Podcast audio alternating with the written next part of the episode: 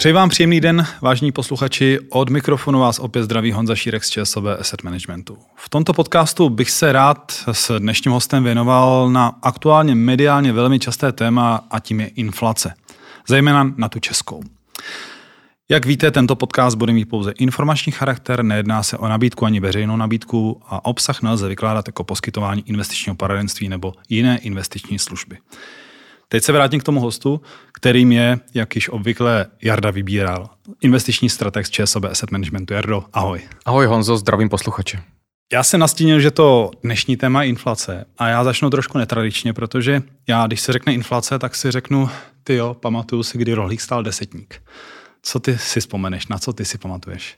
Já pokud si vzpomenu na mé dětství, tak si pamatuju, že když mi rodiče dali jednu korunu, tak jsem si šel pro velkou eh, točenou zmrzlinu. Mně možná ještě napadá jedna věc, kdy v Básnicích uh, Štěpánek odjížděl do Prahy a dostal od maminky pětistovku. A říká, že maminka přece říkala, no, pětistovka je pořád pětistovka. On říká, no to ano, ale ty věci kolem jsou jaksi dražší. A to je vlastně ta inflace, to je o čem se dneska budeme bavit. No nicméně teď zpátky těm otázkám, který bych rád s tebou dnes probral. Uh, my jsme tady trošku nastínili tu inflaci, ono se opravdu o ní eh, dneska hodně hovoří v médiích a poslední dva roky to bylo opravdu velmi časté mediální téma. Co si lze obecně představit, když se řekne inflace, Jardo? Inflace je odborný ekonomický pojem, který dlouho žil zcela mimo uh, hlavní, uh, hlavní titulky a hlavní zájem většinových médií. Nicméně inflací rozumíme růst, růst cenové hladiny, eh, růst cen zboží a, a, a služeb. Je, je důležité, že nejde o ten izolovaný vývoj jednotlivých položek. Některé věci zlevňují, některé věci eh, zdražují. Jsme tady zmínili tu zmrzlinu, která bez pochyby zdražuje neustále, ale oproti tomu jdou některé jiné položky, které, eh, které zlevňují. Já si třeba pamatuju také z dětství cenu počítačové techniky, kde když někdo chtěl mít slušný počítač, tak za něj musel platit dnešní optikou nepředstavitelné sumy, 30-40 tisíc a fakticky ta výpočetní technika, technika zvládala naprosté minimum věcí v porovnání se současným stavem. Takže ta inflace je opravdu eh, ten agregovaný růst cenové hladiny napříč eh, službami a, a, a zbožím, které spotřebováváme, kupujeme. Je teda dobré vědět, že samozřejmě věci kolem nás vesmě spíše zdražují, eh, ale proč je to důležité pro ekonomiku nebo vůbec pro vás jako analytiky ekonomie? Je to důležité pro každý jednotlivý ekonomický subjekt, ať už je to spotřebitel, eh, firma, firma poskytující služby nebo, nebo z výrobního segmentu. Inflace ovlivňuje náladu spotřebitelů eh, i, i firem. My známe celou řadu případů v historii, kdy eh, se růst cenové hladiny naprosto utrhl z řetězu a skončilo to takzvanou hyperinflací, což je inflace v řádech stovek procent. Dokonce je, se to uvádí jako jedna z příčin i, i možných rozvratů států. Jo? Vlastně meziválečné Německo, Výmarská republika je období charakterizováno inflací ve, ve vysokých stovkách procent a to potom vlastně naprosto eroduje důvěru eh, ve státní uspořádání, v hodnotu peněz. Eh, někteří říkají, že je to prostě rakovina společnosti. Uh-huh. A když teda ty produkty ceny nerostou, tak opakem je deflace, že ano?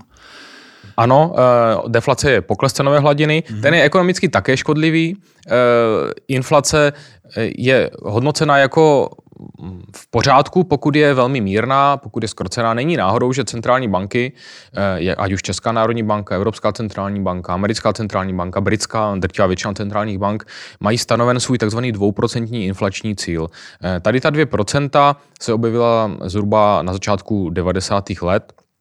Tehdy vlastně centrální banky Eh, se přiklonili k takovému konsenzu, který není nijak sofistikovaně nastaven, ale ta 2%, to by, bylo, to by bylo na samostatný podcast, ta 2%, ta 2% nebyla nastavena nijak příliš odborně, ale centrální bankéři si řekli, zkusme ta 2%, není to příliš vysoko, ale také není pokles, pokles cenové hladiny. No a pokud eh, vlastně inflace se pohybuje eh, okolo těch 2% plus minus, tak centrální banky jsou spokojené. Spotřebitelé jsou také spokojení, protože jim drobně roste mzda, zdražování je umírněné, umírněné, ale co je taky vlastně důležité, je ten aspekt eh, na, na podniky, na firmy vyrábějící, protože s drobnou inflací jim se vlastně zvyšují tržby.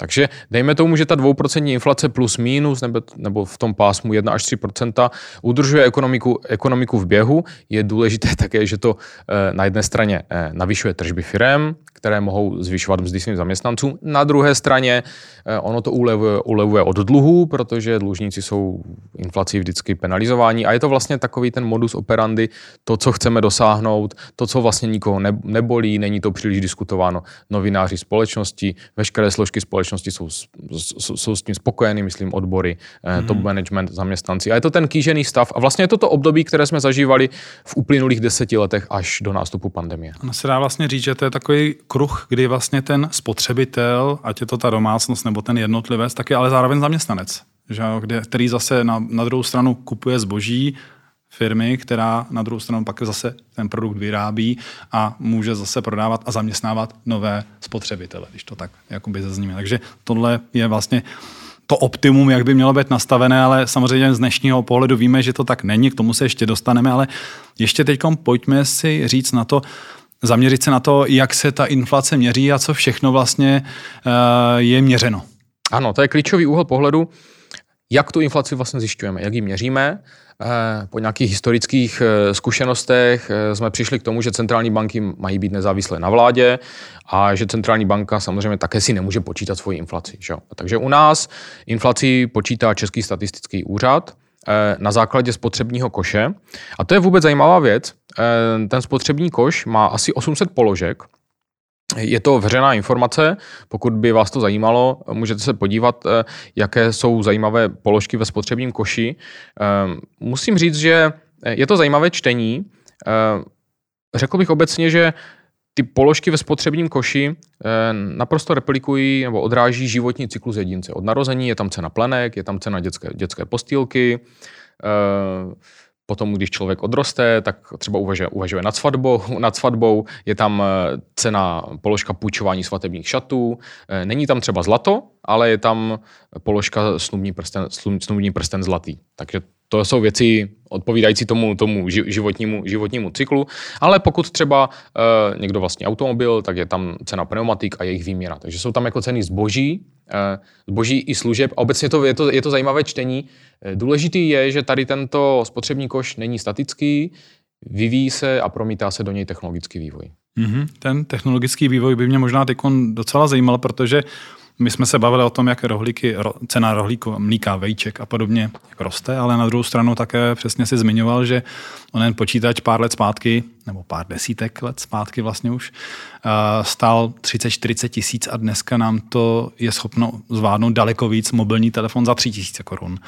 Tak jak se tohle vlastně propisuje, jak se s tím mm, jsou schopni statistici poprat? Statistici samozřejmě musí sledovat svět eh, okolo nás eh, a mm, nové produkty zahrnují do toho spotřebního koše a, a ty staré, které jsou hodnocené už jako bezvýznamné, eh, naopak, naopak, naopak vyřazují. Já počítám, že třeba diskety už tam nenajdeme v tom spotřebním koši. Diskety už tam nenajdeme. Mm. Díval jsem se dnes ráno, CDčka tam jsou nahraná, jsou tam třeba i DVDčka, jsou tam flash disky, mm. ale dá se předpokládat, že tohle jsou položky, které časem, časem vypadnou. Eh, zajímavé jsou tam třeba čtyři typy eh, Škodovek. Je tam Škoda Fabia, Škoda Octavia, Škoda Karok a Škoda Skala. Tady cítíme, že před deseti lety eh, tam Škoda Karok a Škoda Skala zcela rozhodně nemohly být. Až se, až se třeba Fabie či Octavie přestane prodávat, tak zase vypadne ze spotřebitelského koše. Tím chci říct, je tady prostor pro statistickou práci a ve finále to závisí na úsudku statistiků, které produkty dají do spotřebitelského koše a také s jakou váhou. Mm-hmm. Uh, my vlastně, když se podíváme na ten výstup, který přijde z toho statistického úřadu, tak on to není důležitý, důležitá informace jenom pro nás, ale také pro centrální banku, která na základě těchto údajů dál vlastně pracuje s měnou nebo vůbec s kurzem a vlastně s, s další budoucí rétorikou. Jak je to moc klíčové a ta centrální banka je tím hlavním regulátorem, který je schopen třeba regulovat měnu nebo, nebo eh, sazby, eh, který a tu samotnou inflaci? Pokud mluvíme o České národní bance, tam má ve svém mandátu péči o cenovou stabilitu. Hmm. Je to definováno, tak jak jsem právě řekl, cenová stabilita, každý si to může představovat trochu, trochu jinak, jo.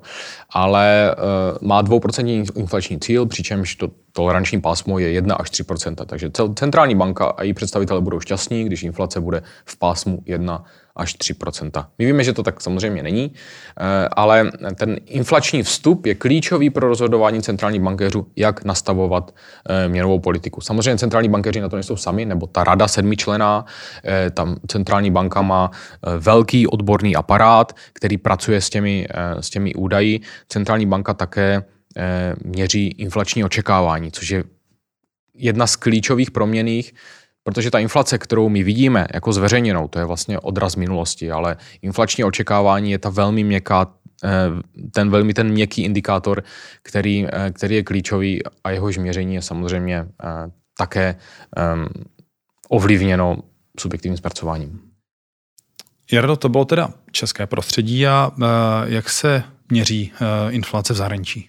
V zahraničí eh, inflaci měří také statistické úřady, ty, ty příslušné lokální. Co se týká celoevropského pohledu, tak existuje takzvaný harmonizovaný index spotřebních cen, uvádí se zkrátka HICP. A tyhle údaje zajišťují jejich srovnatelnost mezi zeměmi Evropské unie. Evropský statistický úřad tahle, tahle data publikuje s, s asi měsíčním spožděním, eh, ale tady je důležité, že všechny země, Česká republika, Francie, hm, Estonsko a tak dále, dodržují stejnou metodiku výpočtu, takže to potom opravdu zajišťuje tu srovnatelnost. A to nám ukázá, ukazuje ten obrázek, na jaké výši jsou hm, ta jednotlivá inflační čísla eh, napříč, napříč Evropskou unii. Co mě osobně mrzí, je, že český, česká inflace je dlouhodobě patří mezi ty nejvyšší země. Eh, země s nejvyšší inflací pohybujeme se od třetího do pátého místa v tomhle vysokém inflačním cyklu, což asi poukazuje na to, že eh, role České národní banky plus existence české koruny eh, je jeden faktor, ale není to velmi silný faktor, aby, aby, tu, aby tu inflaci stlačil do, hm, do kýžených hodnot, dejme tomu někam hluboko pod průměr Evropské unie, kde si myslím, že bychom měli ambice být ta inflace v českém prostředí asi není úplně izolovaná. Počítám s tím, že za část inflace si můžou spotřebitelé, ale za část asi pravděpodobně zahraničí, nepletu se? Je tam, je tam více vlivů, samozřejmě domácí, domácí vlivy jako trh práce, eh, mzdová vyjednávání, eh, nálada spotřebitelů, to jsou ty domácí vlivy, ale jsme vystaveni pochopitelně a výrazně vlivům zahraničí, ceny komodit, eh, které v drtivé většině pro potřeby naší ekonomiky dovážíme, jsou základním a zásadním vstupem a to je ta nákladová položka, která vstupuje, která vstupuje do, do inflace. Samozřejmě směný kurz, eh, kurz koruny euro, koruna dolar také hrají svou, hraje svou roli směrem k nákupu těch, eh, těch komodit mm. potřebných pro, pro, pro výrobu. Eh, byť je Česká národní banka tou klíčovou institucí zodpovědnou za, za stabilitu cenové hladiny, tak kroky vlády jsou hm, také další položkou, no, další aktivitou, která ovlivňuje cenovou hladinu. Po těch postpandemických eh, opatřeních, kdy se rozhazovaly peníze na všechny strany, hm, vidíme, že eh, utrácení vlády samozřejmě dalším proinflačním faktorem. Mm-hmm. Když se podíváme na ten současný vývoj inflace, jestli se nepletu, nám klesla už pod 15%. Můžu se zeptat na aktuální číslo, možná bude vědět přesně. Eh, vím, vím aktuální přesné číslo, eh, napsal jsem si jej v rámci přípravy. Poslední inflační čísla jsou zveřejněna za duben a meziročně ta hodnota je 12,7%. To je ta meziroční hodnota, ale ještě tady pohled meziměsíční, kdy došlo k drobnému poklesu cenové hladiny o 0,2%. Takže teď je mhm. samozřejmě klíčové, jak inflace se bude eh, vyvíjet dál. Důležité je, že máme za sebou, myslím si, že už si to skutečně můžeme, můžeme dovolit tvrdit, že máme za sebou ten inflační vrchol, který eh, kulminoval v českém prostředí na 18% a to bylo už v září 2022. Takže 18% byl ten vrchol, teď jsme na hodnotě 12,7. Samozřejmě meziročně, takže pokud teďka je hodnota, teďka čekáme na inflační číslo za mm, v následujících měsících za květen a, a za červen, to se srovnává s tou meziroční eh, již vyšší základnou. To samozřejmě velmi pomáhá eh, snižování opticky toho meziročního, meziročního čísla. Nicméně ty produkty asi už nezlevní na, tu, na ty hodnoty, kde byly před dvěma lety. No to jsem se přesně chtěl zeptat, protože ty, ten nárůst uh, už asi zůstane spíš jenom, že už bude pozvolnější v budoucích letech pravděpodobně. To je přesně to, to je přesně ten scénář, který mm. je nejpravděpodobnější. Um, bohužel došlo k tomu, že se tady během dvou let uh, objevila obrovská inflační vlna, která se v následujících uh, měsících či letech snad zastabilizuje. Je to mandát centrální banky, či, takže centrální banka musí udělat všechno pro to, aby se inflace zastabilizovala. Nicméně není, není reálné očekávat opětovný pokles cenové hladiny do úrovní před rok 2020. Mm v souvislosti s tím poklesem nebo s uklidněním té inflace, s návratem na to cílené eh, třeba 3% na tu úroveň, kdy myslíš ty osobně, že se to může stát? To je těžká otázka. Eh, asi bych nečekal, že to bude letos. Eh, to určitě ne. Inflace Dubnová, jak už jsem zmínil, je 12,7%. Budeme rádi, pokud v druhé polovině letošního roku ta inflace nabere jednociferné číslo, ale to bude především díky té vysoké srovnávací základně.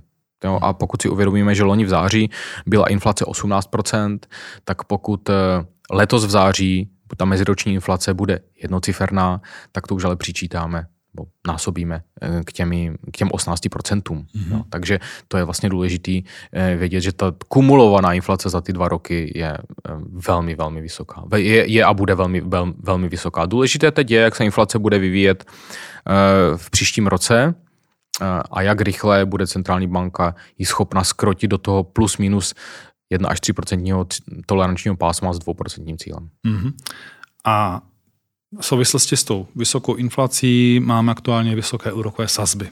Česká národní banka je vlastně už poměrně dlouho drží na 7%. E, tohle má vliv samozřejmě na úspory, na chování nás i spotřebitelů, že ano, když máme takhle vysoké sazby. Co to motivuje vlastně nás, aby jsme více utráceli? Počítám, že ne. Je to přesně naopak, eh, je to přesně naopak, jak si ten dotaz konstruoval. Vysoké sazby mají za úkol schladit ekonomiku, eh, schladit spotřebitelské chování, eh, snížit vlastně nákupní, nákupní apetit. Centrální banka chce, aby jsme si kupovali méně. Mm-hmm. To je to je, to je ten fakt a sazby jsou jedním, jedním z nástrojů. Pokud budeme kupovat méně, tak obchodníci budou muset reagovat minimálně aspoň nezvyšováním, ne, nezvyšováním cen a to by mělo tu inflaci, eh, inflaci stlačit, eh, stlačit dál. Je to klíčový, klíčový nástroj pro centrální banku výše těch sazeb. Výše sazeb u nás je 7%. Centrální banka tvrdí, že eh, plánuje držet stabilitu do následujících měsíců. Ehm, osobně si myslím, že ehm, není reálné očekávat brzké snižování sazeb.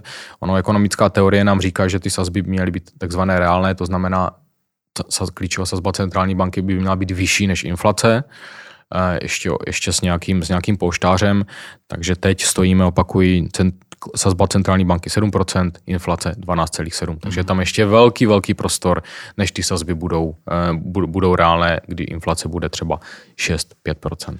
Na co to má také vliv je v podstatě uh, jsou sazby, uh, ceny krátkodobých třeba dluhopisů a podobně.